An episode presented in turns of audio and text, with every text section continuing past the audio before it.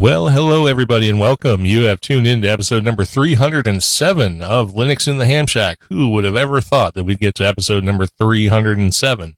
But here we are, and we have a great deep dive for you tonight. It'll actually be in the open source world instead of the amateur radio world, which we've been focusing on a lot in our deep dives. But we'll get into that in a minute. First, we'll introduce the hosts, and the first one is me. I'm Russ, K5TUX. Cheryl will be here for the second part of the show. She's going to sit out the first part. She's W5MOO, and we also have Bill, NE4RD. And sitting in, somebody we're going to grill on this topic tonight is a longtime friend of the show and one of our longtime supporters as well, Jon Spriggs. Jon, the nice guy, he's known all over the intertubes and he's Golf 7 Victor Romeo India. So, welcome to the show, Jon. Good evening, everyone. And, I say good uh, evening. It's probably not wherever you are. So, you know. Well, it sorry. probably is actually. So, yeah, that's a good point. Well made. Uh, so, it's good to have you on the show. We've been on the Admin Admin podcast before. You invited us to come over there for a little while. I didn't even remember what we talked about, but we talked about us probably. That's usually what happens. Um, but thanks for doing that. And we want to remind everybody that if you're into the Linux and open source stuff, especially when it comes to the world of sysadmining, you should definitely check out the Admin Admin podcast and give a quick plug as where they would find that. Sure. So that's uh, adminadminpodcast.co.uk. Uh, and I think we're on we're on things like Twitter and Telegram and stuff like that. But you'll find all the details on the Admin Admin podcast website. All right, fantastic. But tonight we're going to talk about one of those sysadmin topics, and that is Ansible. It's a project that we mentioned on the show before, probably about a year ago. I think we've determined, and uh, it's a it's a well, we're going to talk about what it is, actually. That's one of the first questions I'm going to ask you when we get past who you are and what you do. So, Jon, this is where we open up and let you talk about yourself, how you got into the world of open source and how you got into the world of amateur radio. And then we'll move into a little bit about Ansible. Sure. Okay. So, um, as I, as you said, I'm Jon the Nice Guy. Uh, I'm G7VRI. I got my license in around about 1996. Uh, my dad was licensed, uh, Golf 7 Kilo Whiskey Zulu. Uh, and he had been into radios since he was, well, my, my mum always used to tell the story that my dad had a, a giant receiver on his bedside table. And, uh, she, when he, when she met him and she said she was going to, uh, going to get rid of that within a year. And uh, let's just say when he when he went silent key, I inherited a lot of radios, most of them from his bedside table. So uh, yeah, that didn't happen. Um, but so I got into amateur radio uh, when I was around about 16, 17.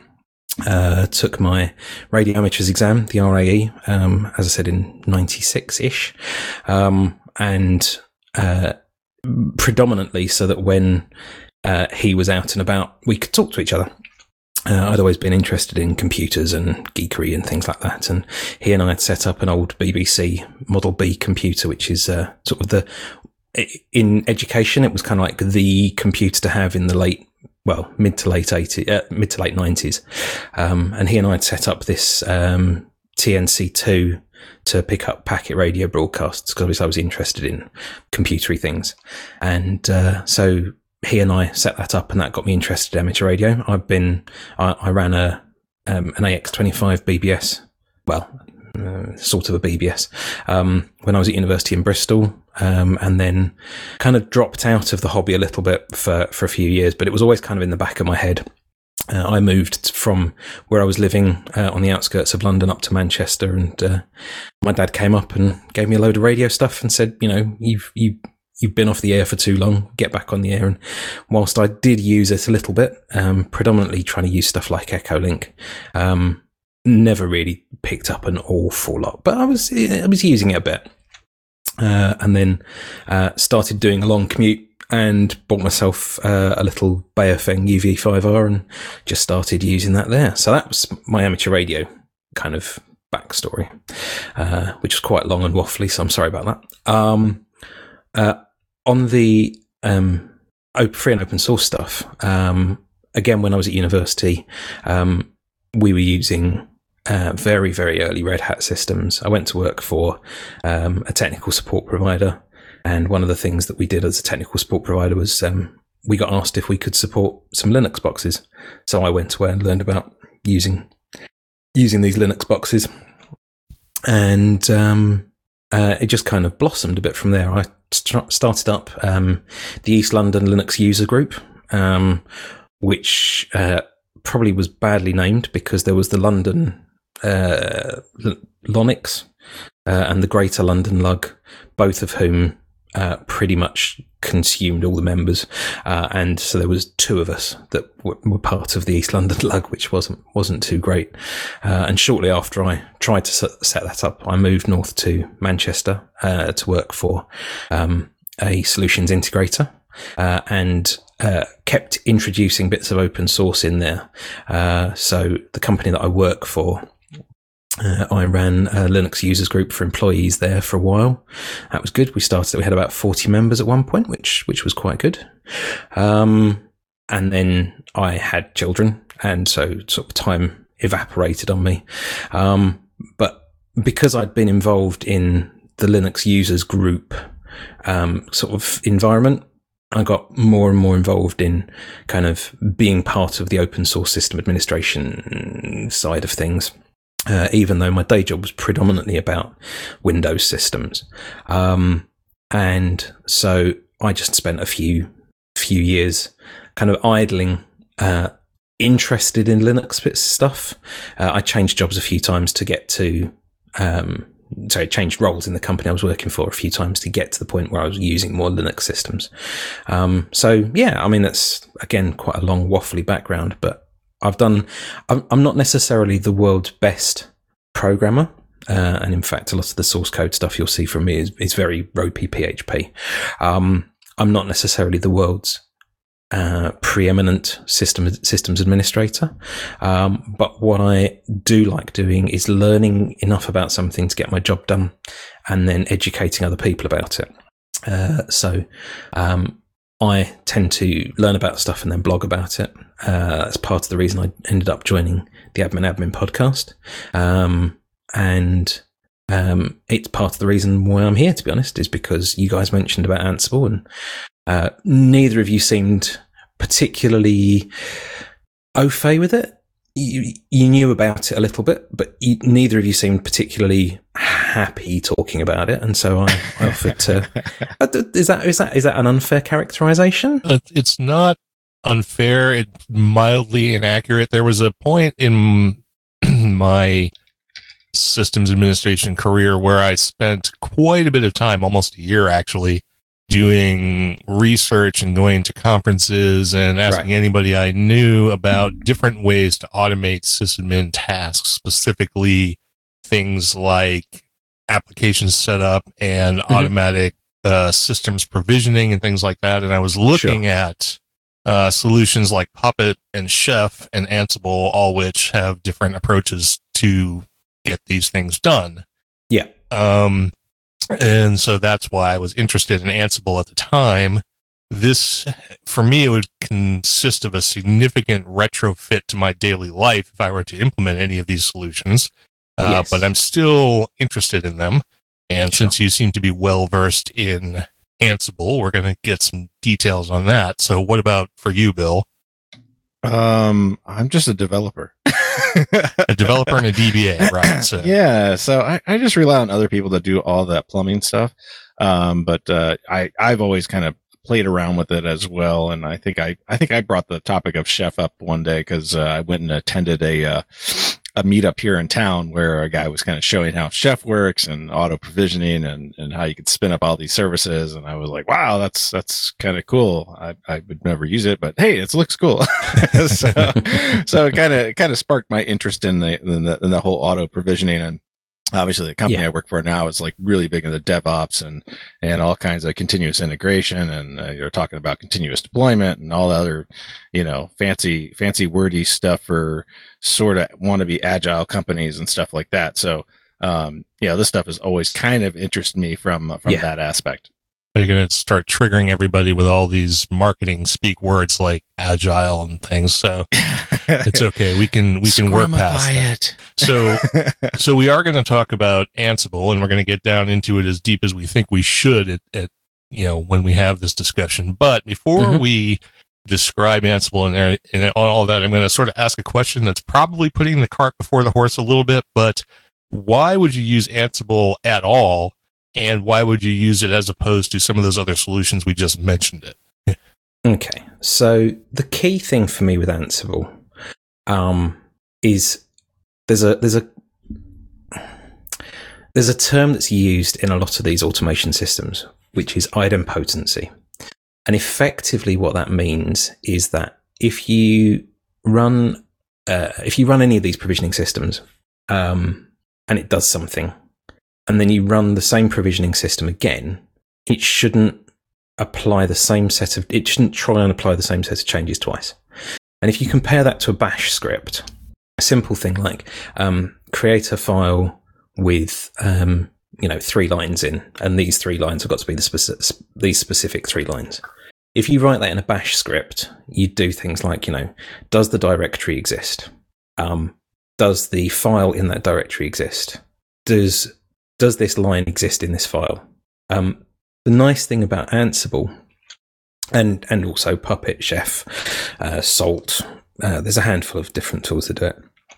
Um, they'll basically just say they almost they almost do like they create the file separately and then diff the two files and then I mean it's I'm very I'm massively simplifying what, what they do but they'll diff the two files. So you don't it doesn't try and overwrite something that already exists. It doesn't try and run an action twice. It it does it once. Um, and it will it will keep effectively if you run the same script five times against a box you won't touch that file unless the file's changed. So it makes from a from a systems administration perspective, um, it it just changes it changes your mindset a little bit. The other nice thing about Ansible um, is that um, the the way that it's written is um, is it's all done in a, a, simple text file, a YAML file, um, which means that you can actually read a lot of these files. Uh, so when it says things like you know user, you know, I want this user to exist. The user's name is this. The, the, the directory that the, user is going to be put in is called this. The password is going to be, you know, this hash. Um, you know, only change the password if you're creating this user. Those sorts of things. It's very readable. It's a very readable code base. And that's why you might choose Ansible over, um, some other systems. Um, uh, you mentioned before Puppet and Chef. Um, th- they're all very similar projects. They're all trying to do very similar things. Um, the nice thing about Ansible is that um, you don't need to install an agent on the machines you're trying to administrate.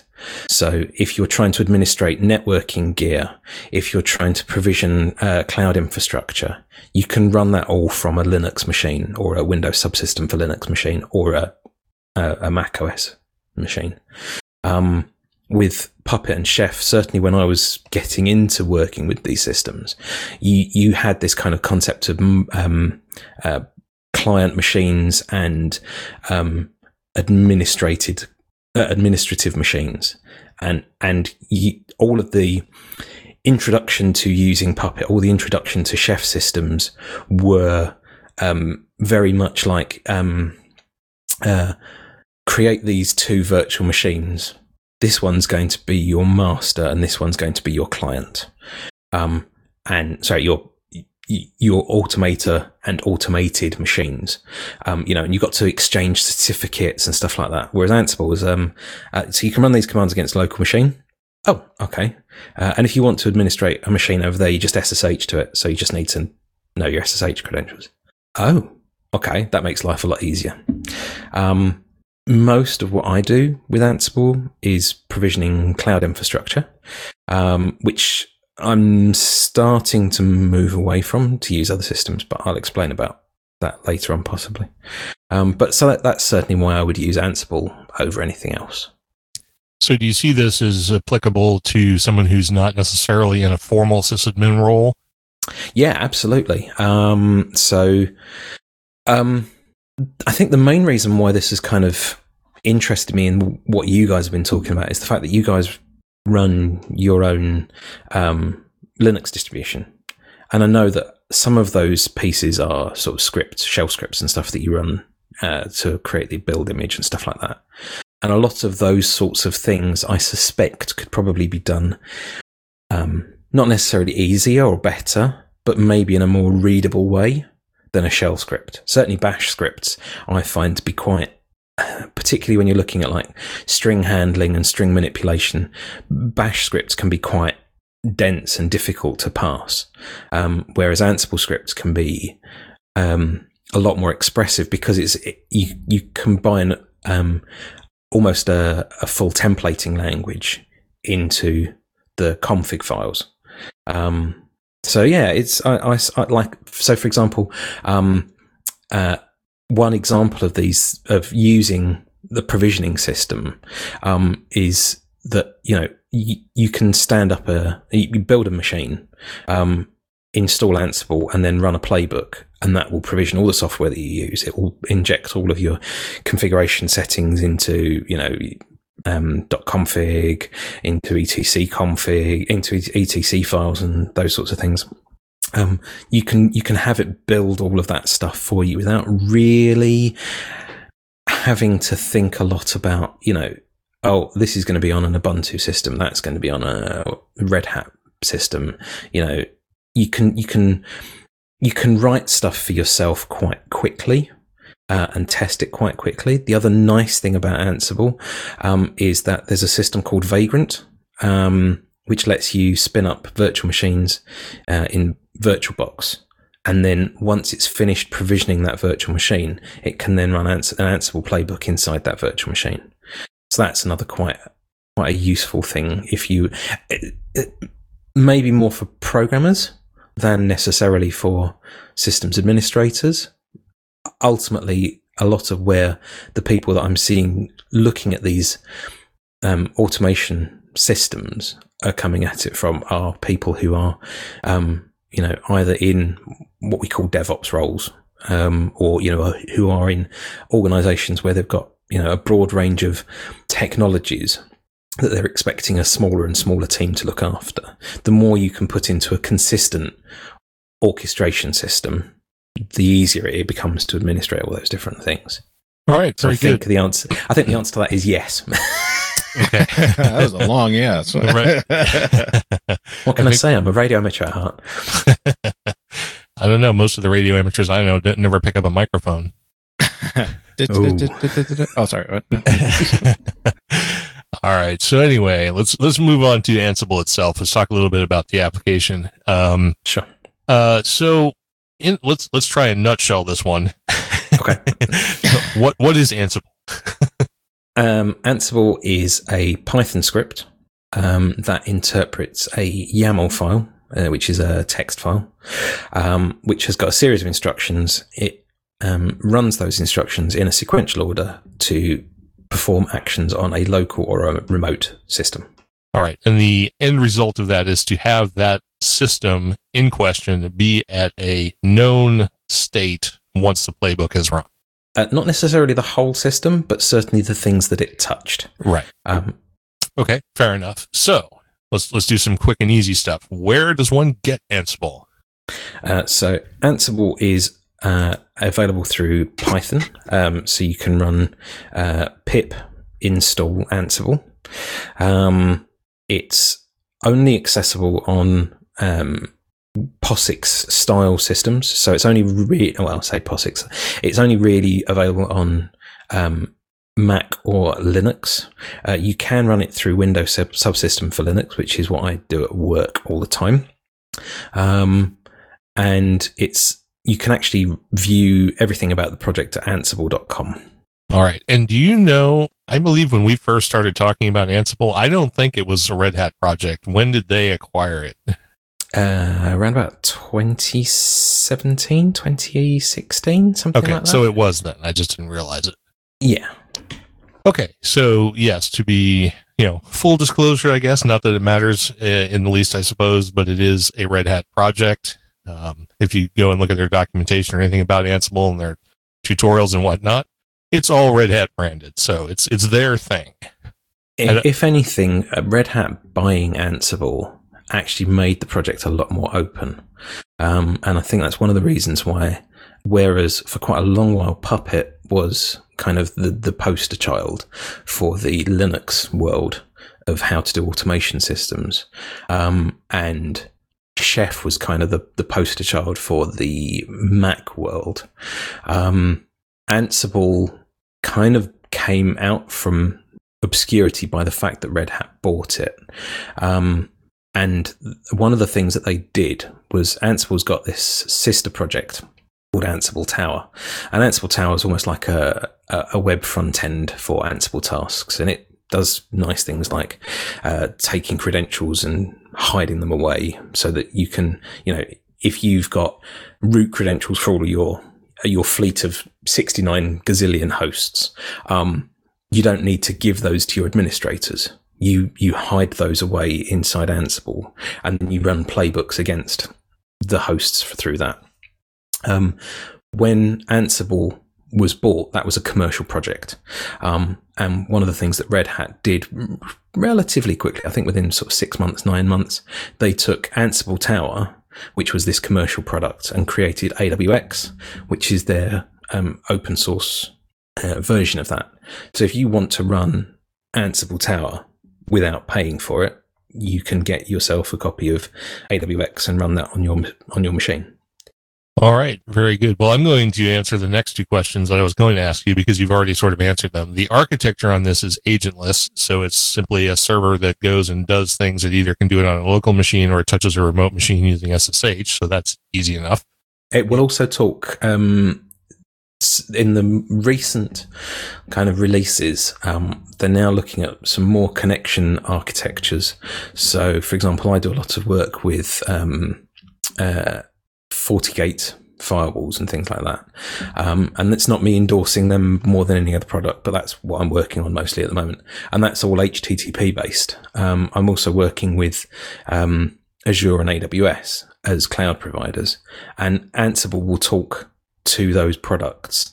Um, Using uh, what an established REST API or yeah, some- so the established REST API. So with the FortiGate, um, that's done by uh, specifying. So when you, one of the things that you do when you create um, what they call plays or a playbook is you specify the host you're going to talk to, and that reads from an inventory file or an inventory system, uh, and that can either be you know a list of almost like a um, a hosts file on your machine, um, or you can have it go away and ask AWS and Azure, you know, tell me a list of all the hosts in this environment. Um, one of the things that you can do um, is specify a FortiGate or a, um, a Cisco IOS switch or a Netgear piece of tin, all these different systems, it can actually talk to those systems using HTTP requests. And there's plugins for communicating with those systems natively inside the inside the Ansible code base. All right, fantastic. And as far as installation, you said you can use pip to do the installation. I've also seen that on some systems, at least, uh, including Red Hat and presumably Red Hat derivatives, that it's uh, available in the EPEL repository uh, just as an app install or an RPM install or a DNF install. Yeah, so it's definitely available in those in the repos. What I've found though is that um, as a project, it moves faster than a lot of the packaging systems can cope with. Um, so, for example, I do a lot of work on Debian based systems, and the version of Ansible that's in Debian is something like 2.2. The version that's in Ubuntu is 2.4. Um, the current released version of Ansible is 2.8, and there's a lot of breaking changes that happen between 2.4 and 2.8. Um, so, even though you can get them through package archives, um, if you're going to be using it on a regular basis, it's worth installing it from pip. Partially because what you can do with pip is you can pin specific versions. So if you're working on a code base that is um, has features that are reliant on 2.7, say for sake of argument, um, and you don't want to test it to see if it makes any changes between 2.7 and 2.8, you can just pin the version of pip. Now I get that you can do that with package managers, but if you're if you're if you're not guaranteed that all of your developers or all, all your systems engineers are using a specific version, you can require they use a specific version from pip, whereas it's harder, in my experience, to do that with Debian packages or Red Hat packages. Fair enough. So let's uh, move on from like the the real basics of Ansible and like why you might want to use it and what it does to talking about how it does everything. So the first thing we need to talk about is how you configure it. And the configuration of Ansible is literally how it works. What your configuration is, is the playbook that creates the things that actually happen when Ansible does what it's designed to do. And that is written in YAML, which is yet another markup language to create what they call Ansible automation language. Um, so if you would maybe discuss YAML a little bit and then like what you might see in an Ansible playbook. Sure. So, um, uh, a little while ago, I actually did um, uh, a, a, deep dive episode um, in the Admin Admin podcast, um, and actually, as part of that, we produced a Git repository with a whole load of examples. Um, so, um, essentially, uh, I can give you a link to that to stick in the show notes as well, because that might might help people to kind of have a look at a file that's that's got some relatively basic examples of this. Um, but essentially, um, a an Ansible play playbook, as you said, is a is a YAML file, and a YAML file is, is literally just um, uh, it's a it's a an easier way of expressing um, a JSON file, uh, uh, an array of data.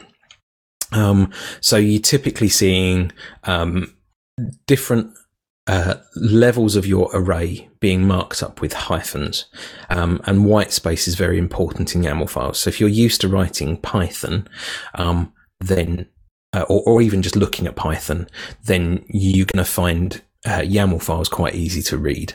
Um, so you've got um, uh, your variable names are um, uh, strings. So you can have things like words like hosts uh, or tasks. You might see with items and things like that. Um, and that's uh, on the left hand side of a colon and then a space. So uh, you'd look at a, you'd look at a string describing instructions that you want to run against all of your hosts. It would say hyphen space hosts colon space and then the word all. And that just basically means look through your inventory file, and I'll explain about the inventory file probably in a second, um, and and run these actions on all of those hosts. Um, you then see the word, the keyword something like tasks, uh, and that that means here's a list of tasks that I want you to perform on that box, um, and then you'll have um, in again with that hyphen space structure indented um, you then see those instructions there. So, for example, uh, again, I work on predominantly Ubuntu systems, so you might see apt colon, uh, or if you're working on Red Hat systems, you might see yum or DNF colon as a task, and then the and then a new line, a couple of spaces, a couple more spaces, and the word name colon, and then a list of packages you wanted to install. So, say for example, you wanted to install um, uh, Git and HTTPD.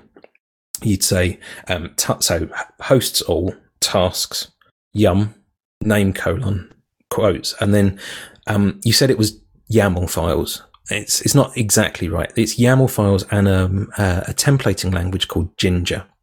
Um, and what Jinja does is it basically adds some um, some some extra p- processing that you can do inside those those YAML files. Um, so effectively, it means you can inject instructions.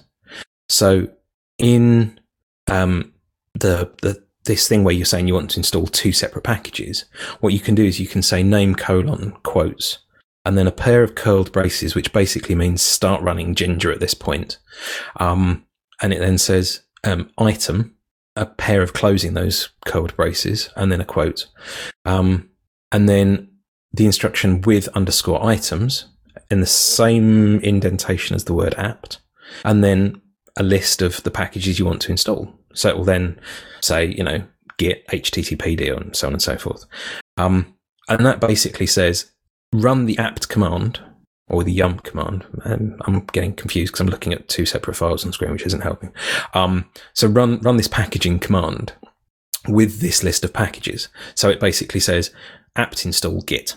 And then once that's finished, apt install HTTPD or you know, yum install HTTPD.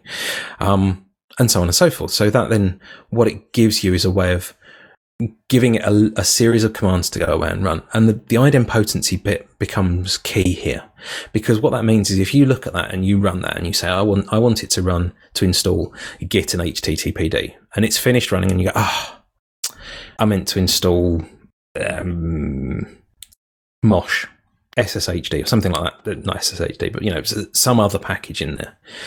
You just add to that list of things that you want it to install another line. So you say Mosh and then rerun the playbook again. And what that does is it goes, well, I've already got Git installed, so I don't need to install it. I've already got HTTPD installed, so I don't need to install it. Ah, Mosh, I'll install that. And again, for packaging, that's not a big issue because with packaging, you kind of know, well, if you run, if you tell it to install HTTPD or Git, it's already there. So it's just going to go, I've already got those. You don't need those again. But it becomes more key when you start looking at um, configuration files. Um, so you might want to say, um, in uh, etc SSH SSHD config um, change the port from 22 to uh, 6022 or something like that. Um, now you can run, you can do that with a, a sed expression. Um, you can, one of the things that you f- would find more difficult with a sed expression is if you wanted to inject a new line somewhere specifically in that file. So say, for example, you knew that the line port colon 22 was commented out because well, port's probably a bad example. Um, allow root to log in. That line's commented out. Um, but you wanted to in, inject a line underneath it that said um, allow root to log in uh, with a SSH with a key only.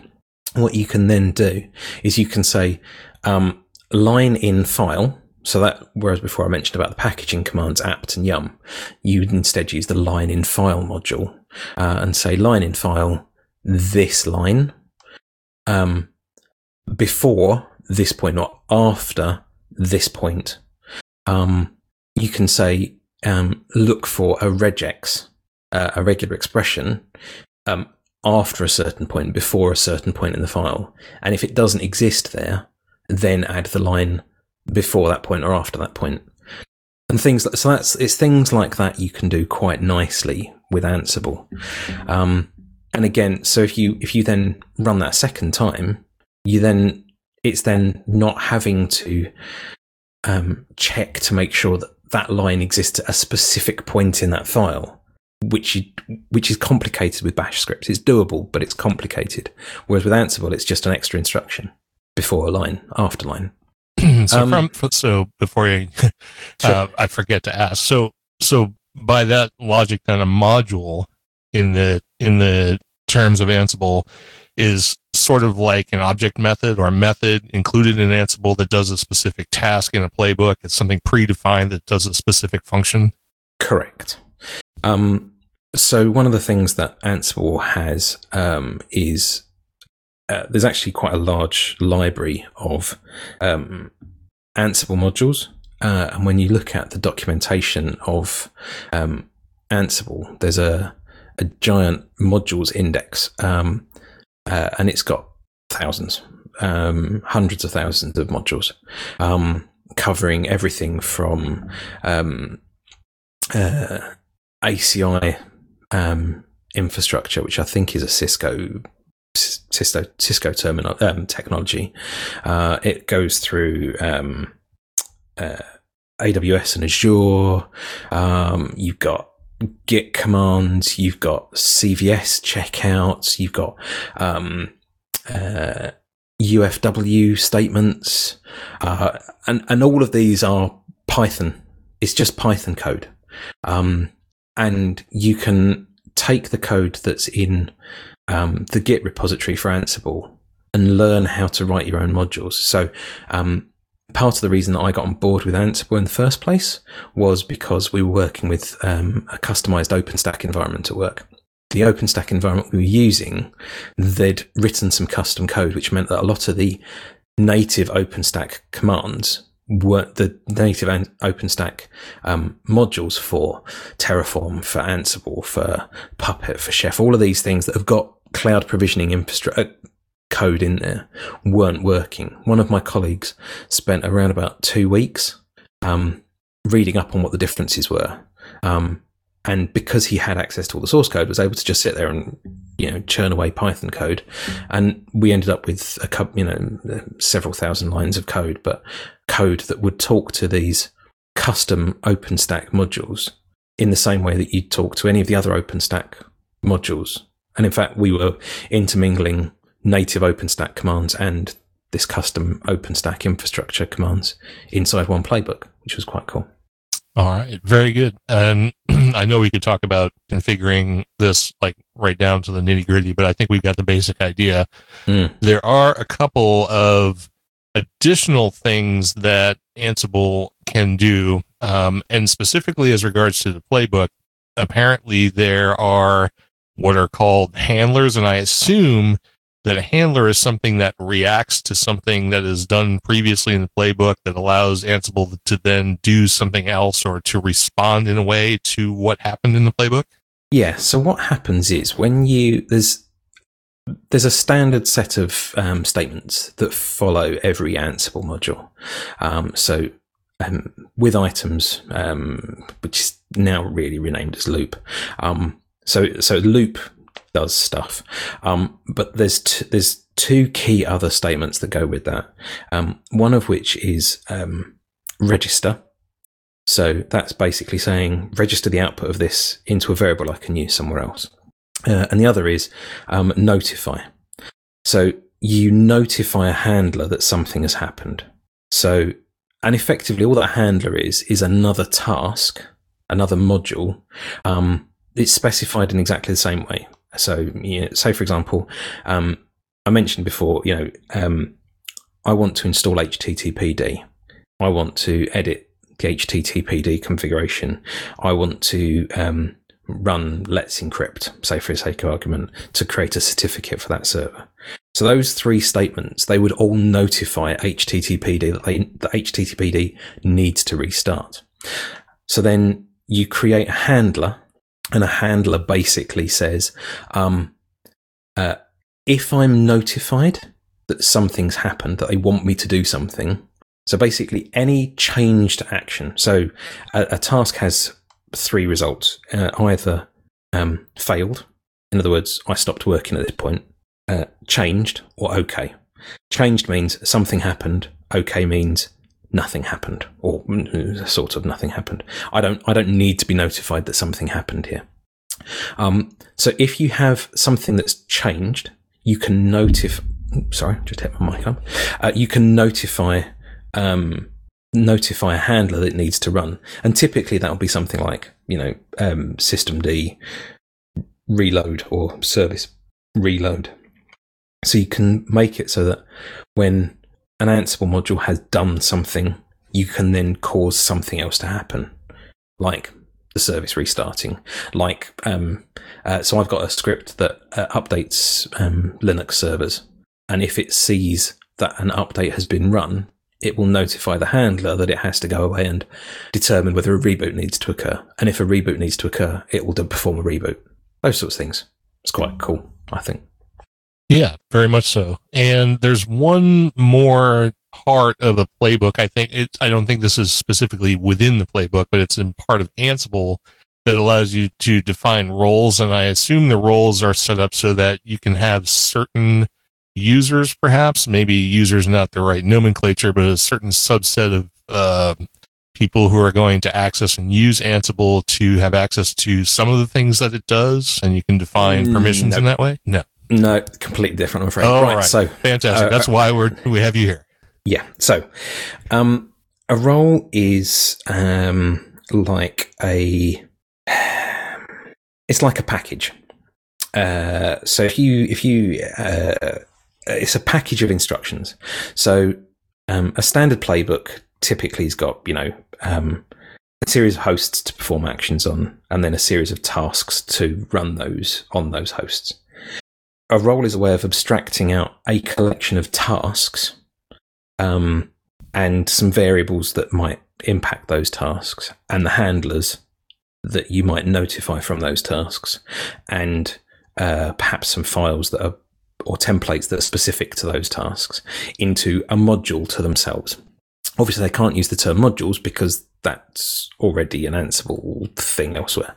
So, um, roles are basically, um, I think effectively what it came from was you would define a server is going to have this role applied to it. So that role might be it's going to be a web server. So in your playbook, you'd say um, uh, on these five hosts include role web server, um, and that in that role, that role is effectively just a directory that lives in the roles directory inside Ansible. Uh, and inside that roles directory is a series of other directories, uh, tasks, handlers, variables, um, defaults, files, and so on and so forth. And each of those folders, with the exception of files and templates, is a file called main.yaml. And main.yaml is basically just the things that would be in there. So tasks will literally just be an array of tasks.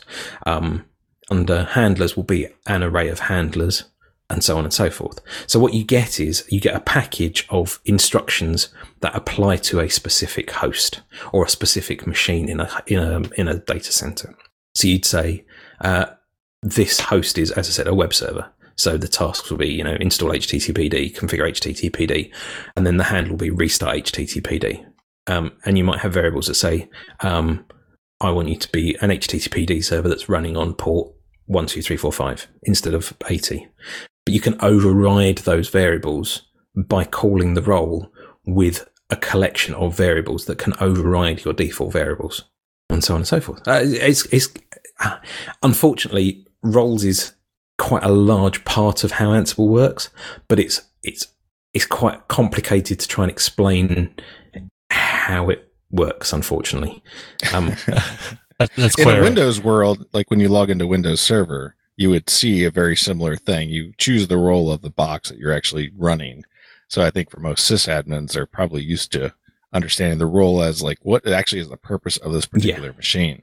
Is is Ansible just because it came up with me thinking about you describing roles? Is Ansible capable of differentiating system types automatically? Like if you wanted to set, say you had four systems, and I don't know why you'd want to do this, but let's say you were running two Debian machines and two um, Red Hat machines, for example, and you wanted to identify each one with a static IP address, well, those configuration files are located in different places on different systems. Can it figure that out on its own, or do you have to manually configure the playbook to do that properly? Yeah, absolutely. It, it, it's all over that. Um, so I mentioned before that we did this deep dive. Uh, one of the examples in there I've actually got is called example two.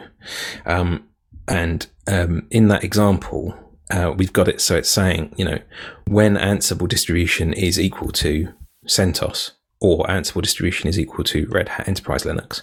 And then another statement which says when Ansible distribution equals Debian or Ansible distribution equals Ubuntu. Um, and uh, what it does, so when Ansible first connects to a host, it runs a fact gathering operation, unless you explicitly tell it not to. Um, and it does things like it will ask, you know, uh, what's the host name? What's the fully qualified host domain name? Um, tell me about all the network interfaces. Tell me about the um, drives that are mounted. Tell me about all of the um, uh, kernel settings. Tell me how much RAM you've got installed. Tell me um, what the uptime is. What's the date and time on this box? Uh, tell me which version of Ansible you're running. Tell me which version of Python you're running. Things like that. Um, and it stores all of those into a variable. So that's the first thing it does. It goes away and it asks for everything. Um, and in fact, uh, one of the early examples that I actually have got in that that Git repo um, is a so when you call Ansible uh, in the way that I've been describing up till now, that's actually running a command called Ansible dash playbook. Um, if you just run Ansible, it goes away and runs a command it runs one module against a host. Um, and um, one of those modules that you can run is called setup. So if you run Ansible space minus m setup space localhost, what it does is it runs that fact checking operation against the local machine and just dumps the whole lot out to the console. So you can actually read through and you can say, "Oh, um, I'm looking for, you know, what's the what's the variable it returns when uh, I want to know, you know, what's the variable it returns for everything, and I want to look for a string that says ETH zero because that's the interface that I'm looking for, and it'll say something like, you know, what's the default, you know, uh, Ansible underscore default underscore interface, and then there's an array of data you can then step through and, and read. Um, so that's quite a useful way of understanding things. So yeah, so it, it, can work out what hosts are doing. The other way that you can look at it um, is uh, particularly if you're if you're using some sort of configuration management database. So I mentioned before about AWS and Azure. Uh, they both will tag. You can tag hosts with specific um, key value pairs. Um, so what you can do with Ansible is you can say, go away and ask Azure or AWS or DigitalOcean or whoever um, for their entire inventory. Um, and uh, one of the things that that will do when it returns that that list is it will actually group things by tags. So you can say when you provision uh, a Windows host. Oh, that's the other thing. Ansible will talk to Windows as well. I forgot to mention that. Uh, if you provision a Windows host and say that that's going to be running IIS, uh, and then you've got uh, a uh, Red Hat host, Red Hat box that's going to be running HTTPD, and you've got a, a Debian box that's going to be running Nginx. Why you've got all three of those systems, I don't know, but they're all going to have they're all going to have to have certain um, root certificates loaded on or something. I, am I'm, I'm pulling a very bad example out of the air here, but you know, um, if they're all tagged with web server, you can say in that in your playbook um, uh, hosts. So uh, you know your playbook starts hosts uh, colon web servers because it worked out that they're all web servers. Uh, apply role web server. So it then has your role can then have you know if this is a Red Hat system. Go away and configure such and such a package. If this is a Debian system, go away and configure such and such a package, you know, and so on and so forth. Does the Windows integration use like WMI or something? Uh, it uses WinRM. Okay. Um, because uh, there's a quite a, a broad set of um, packages that in Python that will talk uh, WinRM.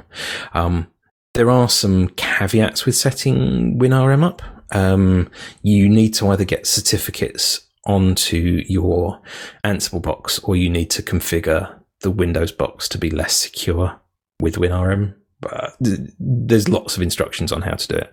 And it is, uh, once you've got it set up, it's quite understandable how it's working. But the first pass is a bit, a bit hairy sometimes. All right, very good. And I think we're down to like my last bullet point on on sort of the fundamentals of Ansible and getting it set up, which is inventories, which you insist on pronouncing incorrectly, but um just kidding. so as far as inventories are concerned, um, can you define those and describe how they're used? Sure. So um, an in, I can't even pronounce it the way you do. I'm sorry. um, an inventory hilarious. file is um, is effectively it, it, can be one of two ways. It's either using um, what they call ini style, so um, um, it's a text file with square brackets that group certain things together, uh, or it can be a JSON or a YAML file. Uh, but essentially, um, what they all define is here is a collect. If you've got an inventory file that is a static file, it's basically saying here is a list of hosts and here are the variables I want you to apply against those hosts. So if you wanted to refer to um, a host which has got an IP address of 192.0.2.1 um, as being Bob, sake of argument, everyone knows it as Bob, even though its actual host name is something like, you know, um, EX2517 decaf. I don't know, some some random string. Um, you can define that as in Ansible, call it Bob. Uh, Ansible underscore host name, which is just a variable, equals, um, and then you can either give it its IP address one nine two zero two one, or you can give it its host name A B C D E F G whatever, um, and you define the username. So by default, as I said, it uses SSH. So um, the username, if you don't define a username, is going to be the username of the user that's running the command. Um, you can you you can specify a password, but again, because it's SSH, it's expecting you to use public-private keys, um, and that you've got the public-private key, the public key already on the server. Uh, you can specify a password, but then it means you have to install more packages, which is not a problem, but it's something else to bear in mind. Um, and then there's some extra statements that you might want to do. So, say for example, um, you always log in with an unprivileged user I know, uh, Bob. So you log into this host with the username Bob with a specific password, and then you want to become the root user. So typically you would sudo on a Linux box. Um, so you can say become equals true because you want to become a privileged user. Uh, you can say become method equals sudo if you want to, but it defaults to that. Um, and you can say become user you can say root if you wanted to, or if you wanted to become, you know, Exim or Postfix or web web data or whatever. Um, and you can provide a become password if you want to. Um, if you don't specify a password and the box needs a password, you can specify on a command line. Uh, if you need to provide a sudo password and you don't provide it in your in your inventory file, and frankly, you shouldn't really be encoding passwords as plain text into any of these files. There is a way around that, and I'll come back to that in a second. Um, you can provide all these in on a command line. Um, if you're using Ansible Tower, you can provide these as credentials um, so that you're not having to provide them explicitly as statements on a command. Um, uh, but yeah, so you provide all these strings. You can put different ports. You can say use different connection type. So I mentioned before you can use HTTP. Um, if you're using uh, Junos or s- switches from Juniper. Don't know. he just disconnected. there he is. I just got disconnected. yeah, so you were saying if you're using Junos or Juniper routers. Excellent. I didn't lose a lot then. Right, let me just uh, restart the uh, recording. Oh, it didn't appear to have stopped the recording. Ah, hang on a second. That's why. Restart. Right. Okay. So you're going to get a second file from me. It's a good thing this is all in it, in all in Audacity, isn't it? I don't know how much editing of this you do. Uh, very little, as little as humanly possible. Sorry, dude. Um, right. So yes. So if you've got something like a Junos switch or an IOS Cisco IOS box or something like that, um, it will you can specify there to use this connection type of you know whatever the specific connection method is to connect to it. Um, so these are all just s- strings, and you can put as many of these strings in there as you want. Um, on top of that, in the same directory as you specify your playbook, um, you can also create group directories and host directories. And these are referred to as host variables and group variables. Is actually abbreviated down to vars, but variables. Um, and so in group variables, um, sorry, in the inventory file, you can group hosts together. Um, so say for example, like I said, we have we've got these web servers, uh, a Windows box, a Linux box, and a BSD box. Um, but they're all web servers, so they're all going to have web content in them. Um, you can create a group just by putting a bracket, a square brackets around the word web server, and then list all the hosts that are going to be in that group.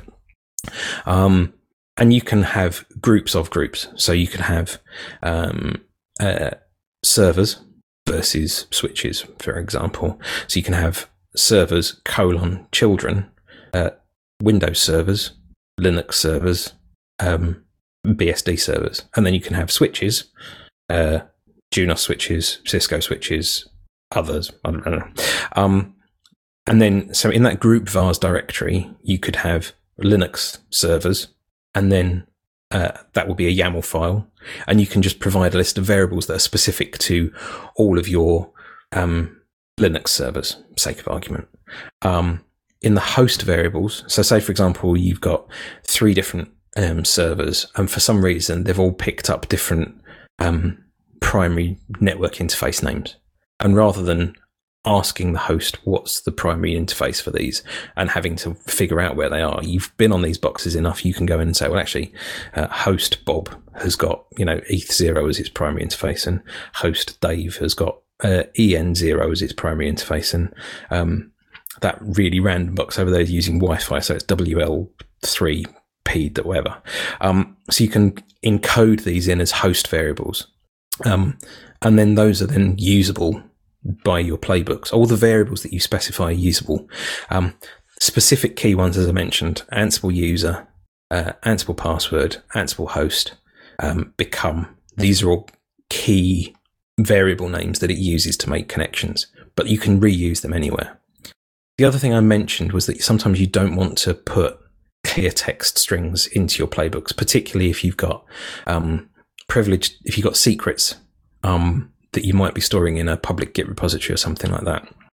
What you can do with that is there's another tool in the Ansible suite called Ansible Vault.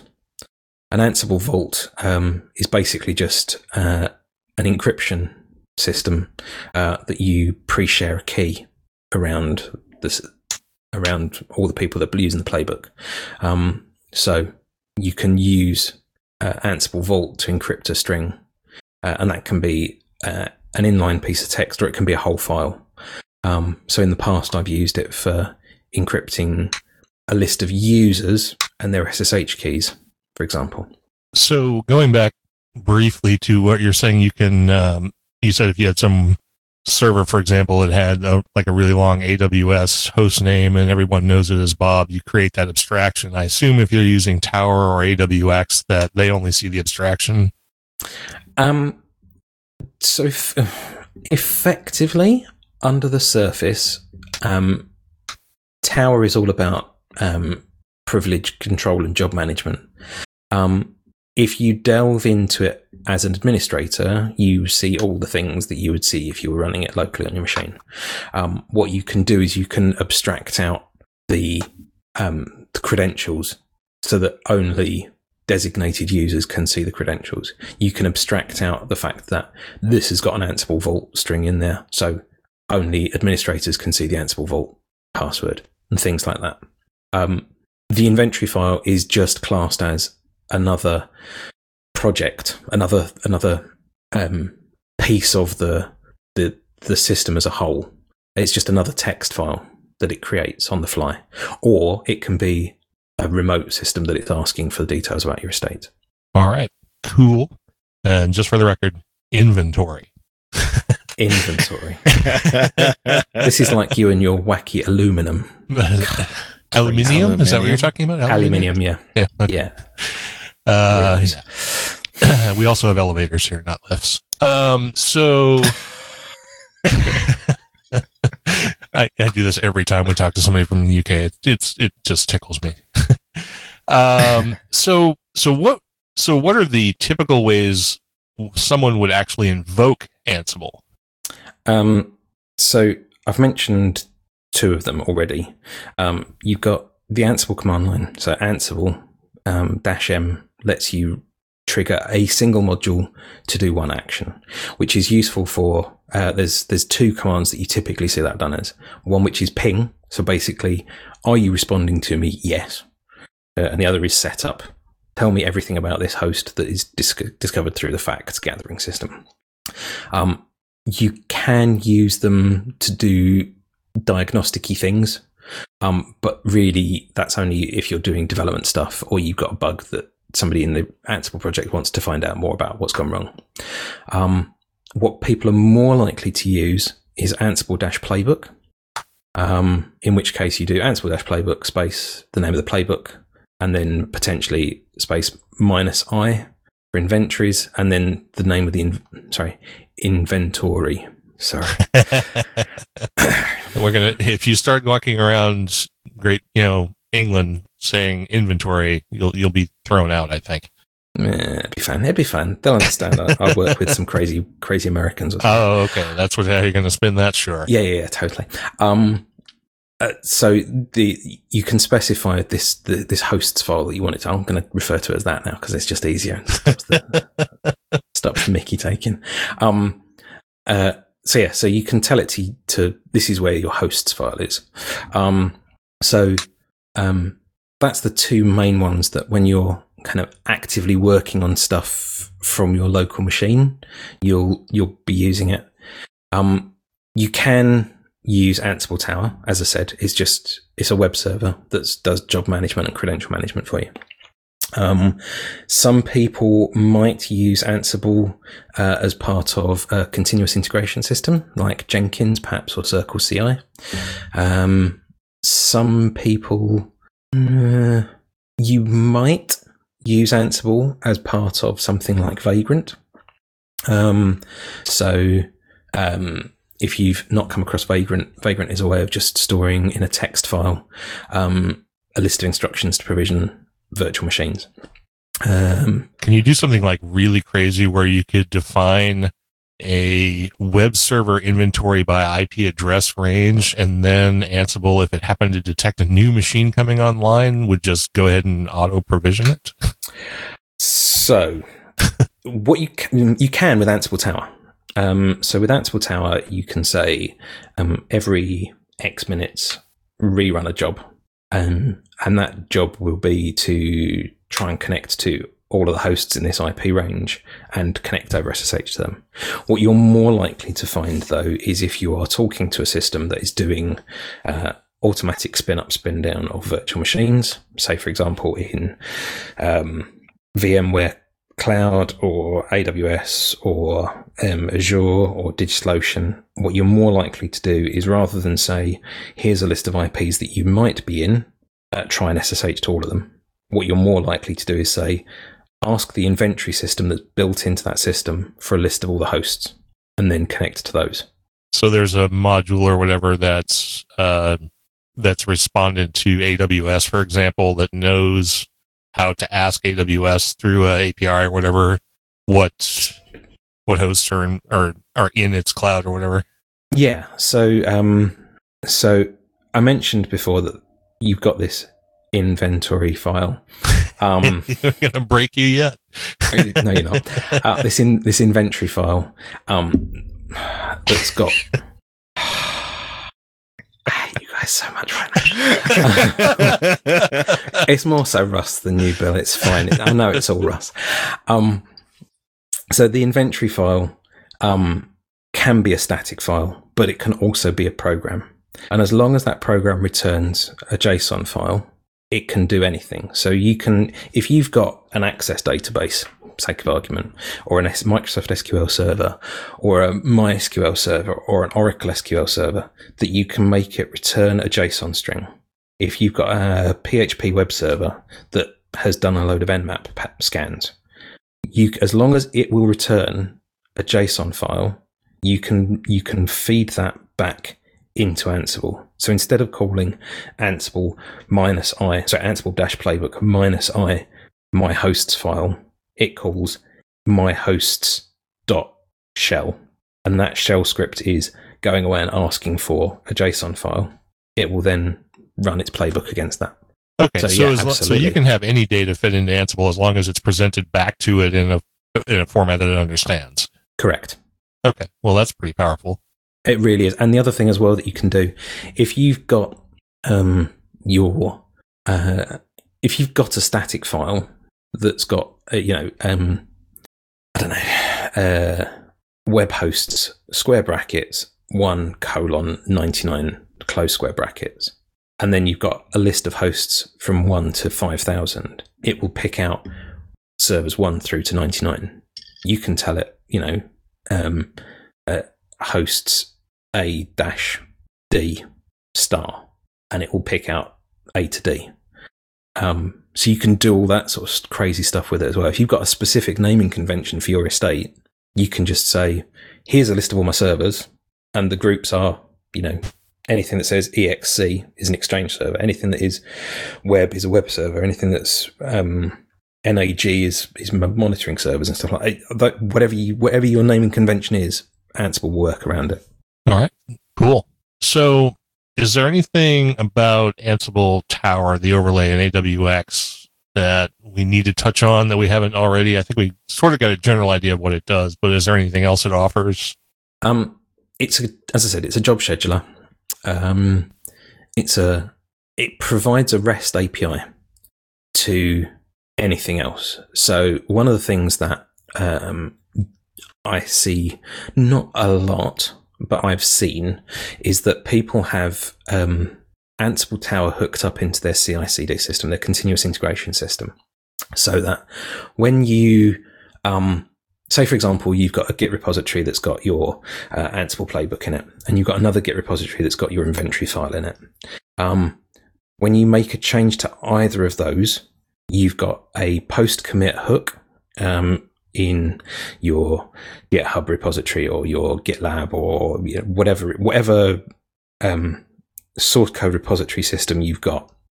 You can then make um, your CI/CD system or your webhook system from your Git repository message Ansible Tower and say, "I'm now ready for you to go away and do a job for me," and it can then trigger without you going into it and touching anything.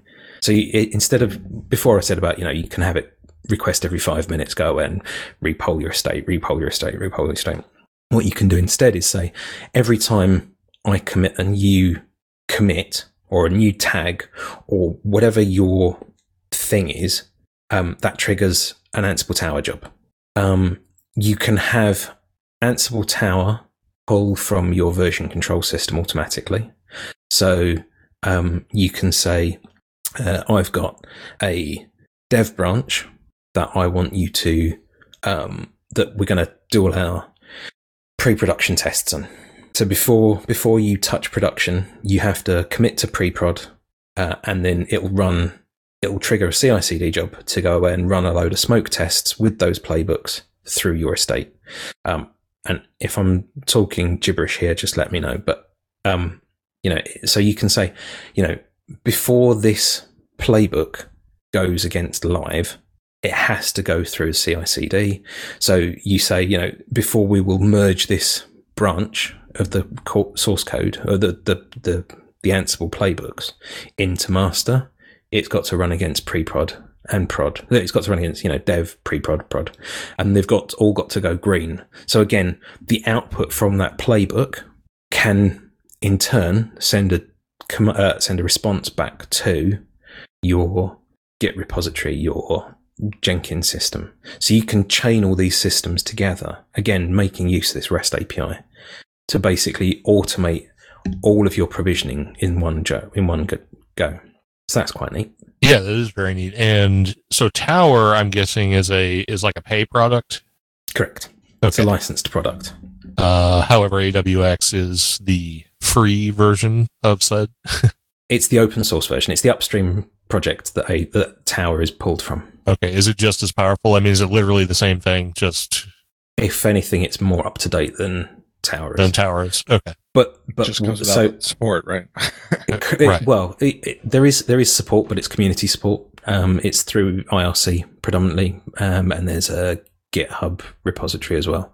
Um, but yeah, um, one thing I have found is that the Ansible project developers are because of how many companies feed into Ansible, it can seem very bureaucratic f- at the outset. So there's lots of like um, working parties and stuff like that.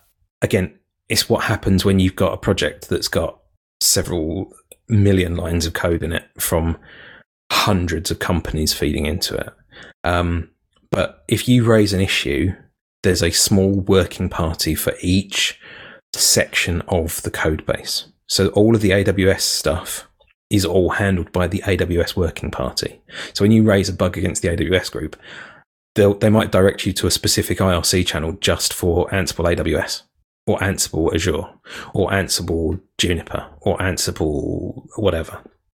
Um, but they're really welcoming. I mean, ridiculously welcoming. It. Um, so uh, I was looking at uh, the, the Jinja, which is the, the, the templating language, uh, is how you can you can do some really wacky stuff with Jinja, Um, uh, and uh, I had a whole thing about. I was trying to do some really complicated stuff, and I was really struggling on how to do this just with Jinja. And somebody said, "Oh, just create a a filter or something else." Uh, I can't remember what it was now. Um, and I couldn't make it work. I joined the IRC channel for Ansible project, and somebody from the Ansible developers team said, "This is too in depth to discuss in this channel come and join us in the developers channel and raise it here. And they were like, this is how you raise an issue. This is, this is the specific people you need to tag in it. This is the right thing to do. This is how you do it. Try running this command. Try doing that command. And they were really hands on and really helpful. Um, and I know that you do that get that with other, with other open source projects. Um, but this was probably one of the most friendliest groups I ever came across. Well, that's good. That's an excellent plug for community technical support. You usually don't hear that about technical mm. support in general.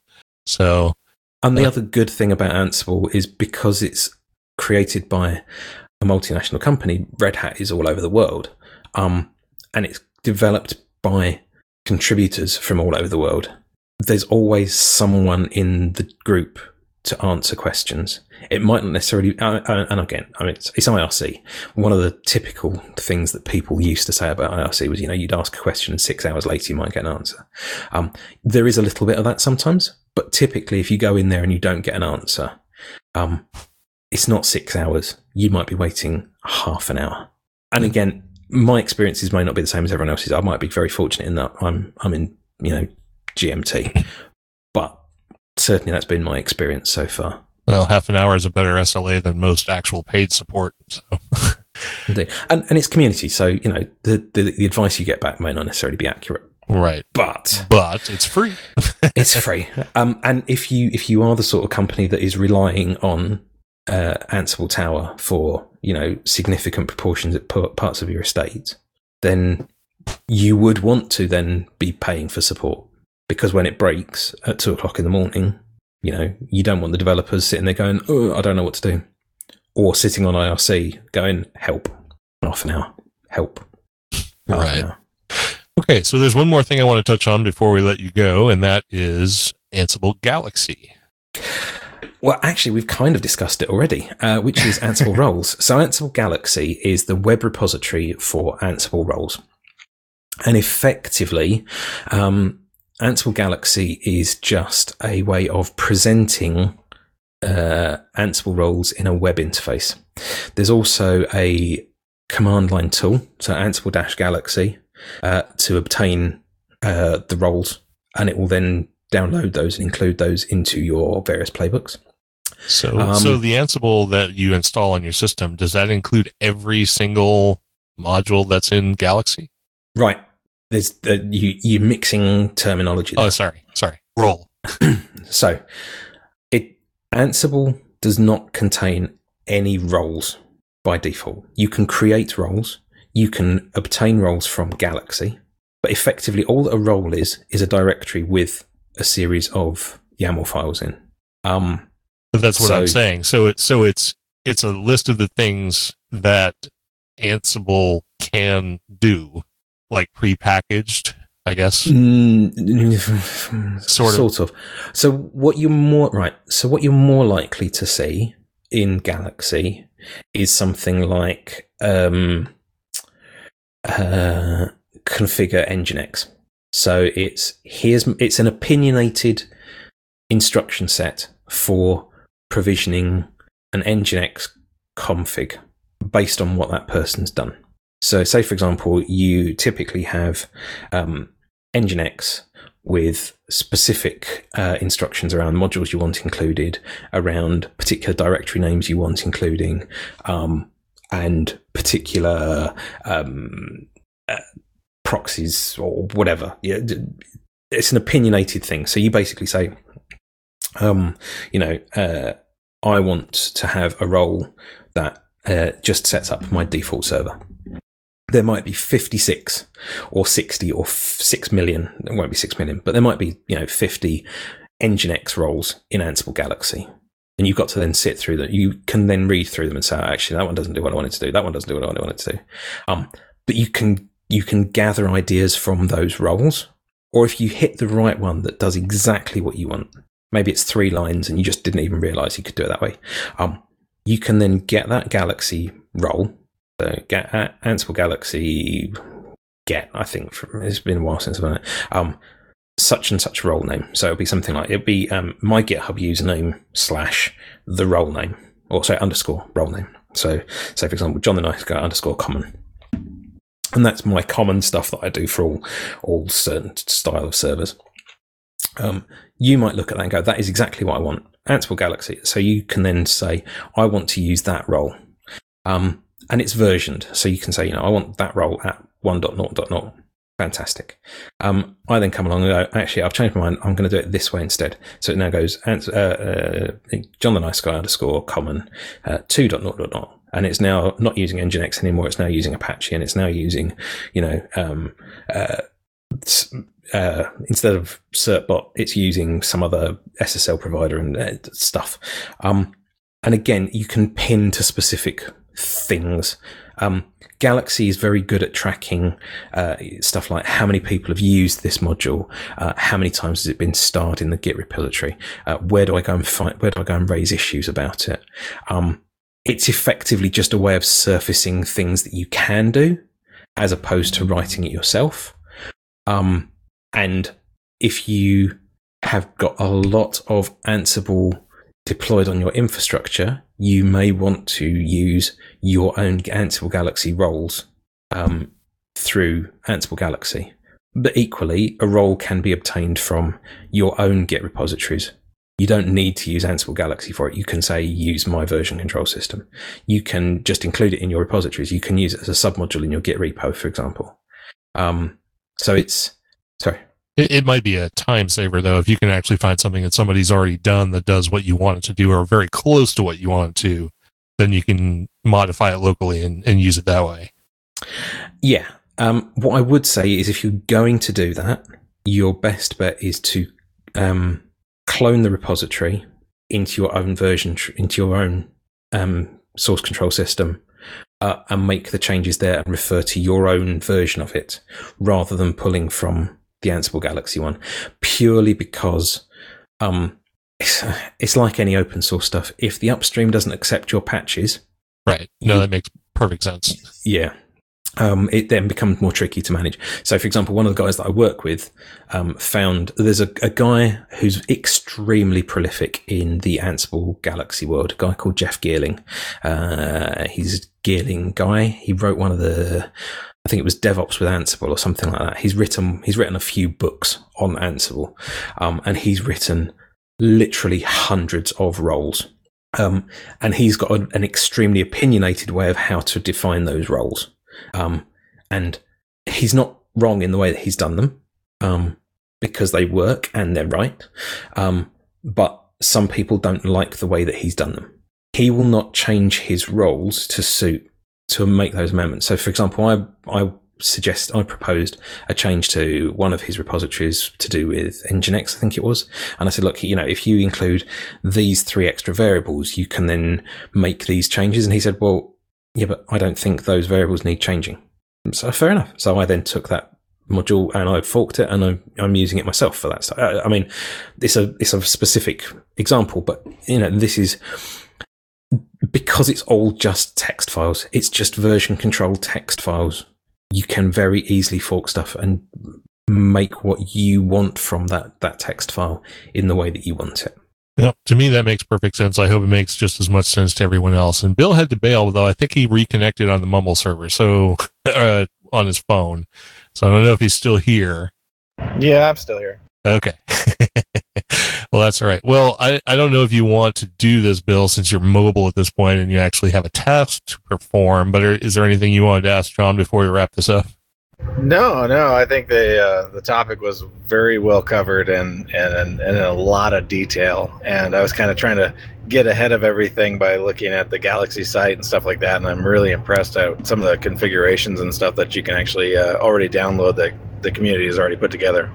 All right, very good. And I, am going to do that too. I actually have the Galaxy website up on another computer across the room here that I'm going to check out as soon as we get done here. But I think we're we'll try not to uh, have anyone glaze over any more than they already have because this this has been a rather uh, thorough discussion of Ansible, I believe. And obviously, it's going to take people who want to use it a little time to explore the various uh, modules and roles and things that are available through Galaxy and built into Ansible, and uh, maybe some uh, simple tutorials to go through uh, the language that it's written in and, and the operational, uh, you know, the way it functions. Sure. Um, but I think for the most part, this gives a really good overview and actually some of the more technical details of Ansible. Um, again, I th- this is something I would love to implement in my own environment, but it, it would literally probably take more time to to reconfigure everything to use um, a con- you know uh, an integration system like this than to just kind of do it the way I've been doing it. But I mean, it's Sure. still something I'm going to continue to explore. So one of the things that I've I've found around sort of doing that sort of thing is is pick small pieces because ultimately if you've got if you've got a shell script that that you run once and you tou touches every single box on your estate, you're not going to want to go and touch that. Not anytime soon, especially not if you're just learning your way around Ansible. But if you've got like an individual task, so say for example, uh, uh, if you want to configure like a specific port on a specific switch, um, you can do that relatively easily in Ansible. So you could try doing individual small tasks and see how well they go. Because what you could do is you could build running that action into some of your shell scripts. So you could say, um, you know, if you're configuring that per switch, um, Ansible hyphen playbook space such and such command, such and such an inventory, and make that part of your shell script. Um, so that's one thing you could do. Um, but yeah, I mean, you're right. Uh, uh, ultimately, these tools are there to help your systems administrators. If it's going to make more work for your system administrator, then don't don't use it.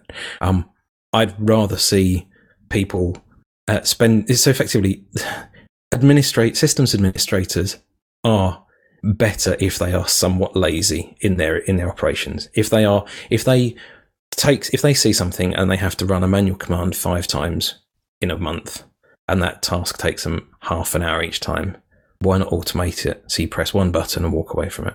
If you've got to write if you've got to run that one task every five years, you're probably not going to automate it. Um, some some people say if you've got to run a task more than three times, automate it. That's probably a bit harsh, but certainly if there's things that you can do to automate things, if you've already got stuff that's automating all the stuff, then there's, you're right. There's no point in in automating it with Ansible. Um, but if there's new stuff that's coming up, absolutely take a look at Ansible. All right, great. Is there is there anything we didn't touch on that you you know feel like needs to be expressed at this point before we um, kind of close this one out? There's nothing significant. What I will say though is, if anyone in the audience wants to know more about wants to know more about Ansible, um, I am in your IRC and Discord, so please feel free to come and find me. And I'm the Nice Guy in there. And if you've got any questions you want to ask, if you've got any help that you need with this stuff, more than happy to help you. Um, as I said, I, I am in BST rather than, uh, oh, sorry, at UTC rather than uh, you know EST or PST or any of the six gazillion time zones that you've got over in the States. But, um, you know, if, if I'm around, then please feel free to ask for help and I'm more than happy to help you out.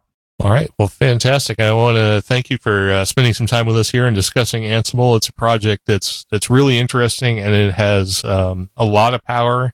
And I know that the way it's structured is designed to be really easy entry, um, using essentially uh, human readable code uh, to do all the functions. So um, and I know it's taking off in respect to some of the other players in this field uh, because of that and because it's agentless. Uh, it seems to be um, gaining a lot of traction. I know it's been gaining traction for some time, but I know it's uh, gaining even more traction now. So, um, with that, I think we're going to have to wrap this one up. We probably should let you go because you are way ahead of us. I mean, we are recording this a little early, but it's still getting late for you. Um, but thanks once again, Jon, for being here. Um, your call sign again is G7VRI. Uh, he's also on the Admin Admin podcast, so remember to check that out. And he already gave you the invitation to uh, hit him up for for help about Ansible. And I think anyone who wants to get into this project should definitely do that. So thank you very much for being here. No worries at all. It was a pleasure to be here, and I'm glad to uh, glad to finally part be part of uh, Linux in the Ham Shack. Well, we're certainly glad to have you. So, anything you want to wrap up with, Bill? Are you still there? Are you struggling with a cello? Are you struggling with a cello? not yet, not yet. So uh, yeah, thanks again, thanks again, Jon, and uh, uh, definitely a very informative uh, information for those that want to get into doing these uh, automated orchestration tasks. All right, very good. Well, with that, um, we will take a minute to let Jon uh, either hang out if he wants to or not. But in the meantime, we're going to get ready. We're going to bring Cheryl in here and we're going to do some feedback to finish out the episode. And here is Cheryl now. Welcome to the program. Hi. Well, it turns out we don't actually have a lot in the way of feedback and announcements. In fact, we don't have any feedback at all because because these episodes were recorded sort of semi out of order. Um, we already addressed all the feedback we have for for this week, so we'll just have to do the one announcement we have. So, Cheryl, since you were were kind enough to stand by and uh, let Jon ramble on about Ansible, I guess you can take care of this. Alrighty then. Yeah, so um, our our announcement this week is sad. Um, Hutch, uh, also known as Carter Hutchinson, K9KJN, who is the owner of Zydeco's 5 that we stop at in Mooresville, Indiana, when we uh, head to Hamvention every year. Uh, and he has been on the podcast several times during roundtable and interviews and things like that. Uh, he contacted me a couple of weeks ago, and I've I've been you know sadly busy and forgot to mention this. Um, but his dad, uh, Leonard K A or yeah, excuse me, K A five W R I is now a silent key. Uh, Hutch, as I said, K9KJN, and his brother David, N5XL, wanted to let us know, and we wanted to send our condolences out to them at this time. Yeah, very much. Very sad. Sorry to hear about that, Hutch. Um, but did want it to be announced, and I we have done that. And, and Bill is like, Yeah, putting he's madly he's typing. Stuff in yeah, the because I and I I read this email last night too, and I completely forgot about it. So yeah, I figured I'd throw one in there. I just saw that. I just like, I know we got an email. I just, uh, I didn't look at it that well. and, well, I think did we not mention? I think we mentioned this for Thursday's episode. don't fact, I know we did. Did we? Yeah, You mentioned this for Thursday's episode. Yeah, because oh, it's yeah, from Rob. the Yeah, yeah. special event station. right, right. But Yeah. we can mention it again. Yeah, we certainly can. So, So- Might as well. All right. This will be timely enough. Well, yeah. all right, well, go for it. Bill. All right. Since you Oh. since you wanted to screw us all up with putting stuff in the Etherpad. Mhm. I love doing that while people are reading it. Yeah, It's wow. it's always That's- so much. yeah, I, fun. I could like see stuff moving. I was like, all right, who's typing? Yeah. Yes. so this came in. Uh, this came in via email from Rob Ka2pbt, and he says on Sunday, October 13th, from 10 a.m. to 5 p.m. Eastern Daylight Time. That's 1400 uh, to 2100 Zulu. 721 MCB will operate the special event station at the National Museum of Industrial History. The NMIH, is located on Steel Stacks campus on the former Bethlehem Steel site. The museum houses over 200 artifacts from across the world, uh, telling the tale of America's industrial might and the evolution of industry uh, over time. The year from February, uh, okay, I'm reading it right. Yeah. The year from February until November 3rd, uh, the museum has been running a special exhibit. Don't touch that dial. Oh yeah, we did it. The don't touch that dial. I remember that. Right, right. Yeah. 100 years of radios and radio components, including rare pieces from the Bethlehem Radio Corporation, uh, Eph- Epherma, Epherma, Epher- Ephemera, Ephemera, ephemera. Yeah. Ephemera. Sorry. I'm reading through my, uh, my, uh, mic stand because I'm standing up and my butt was hurting so for listening to the podcast.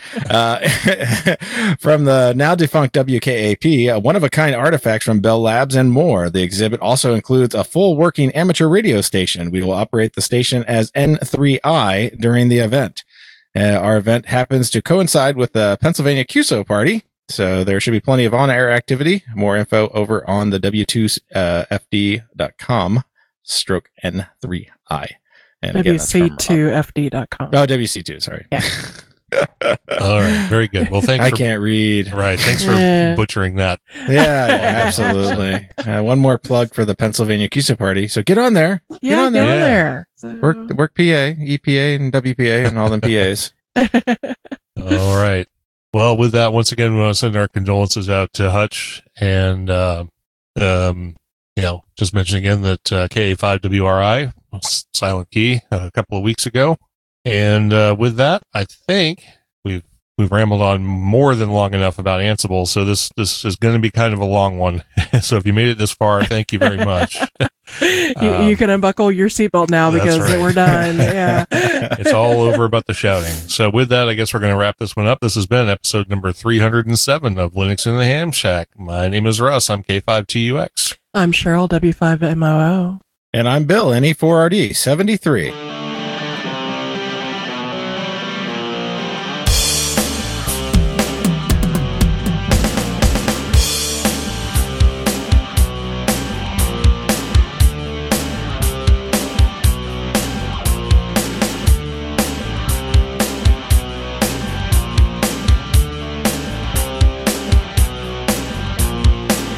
Thank you for listening to this episode of Linux in the Ham Shack.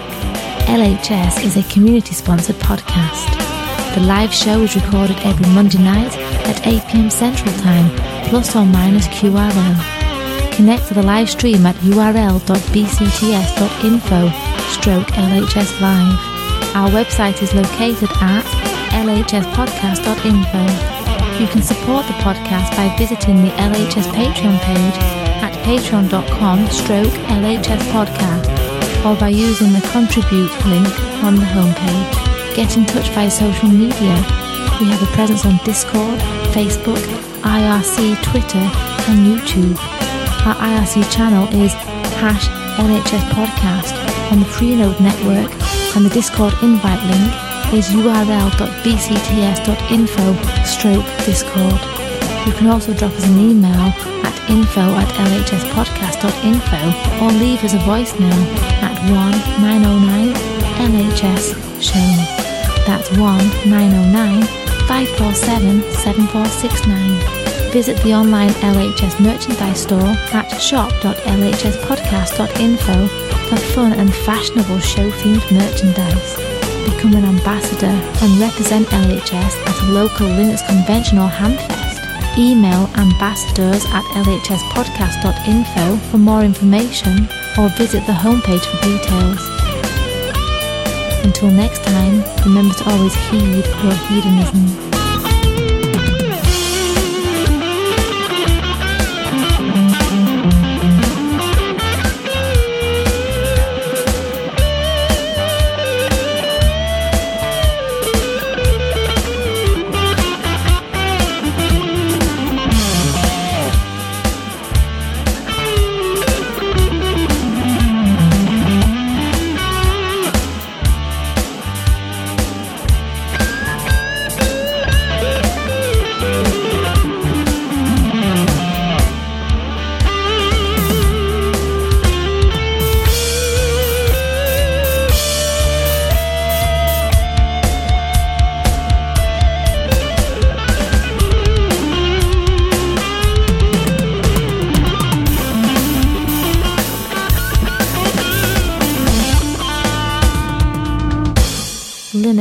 Ham Shack and the Linux in the Ham Shack logo are released under a Creative Commons Attribution Non Commercial No Derivatives 4.0 international license.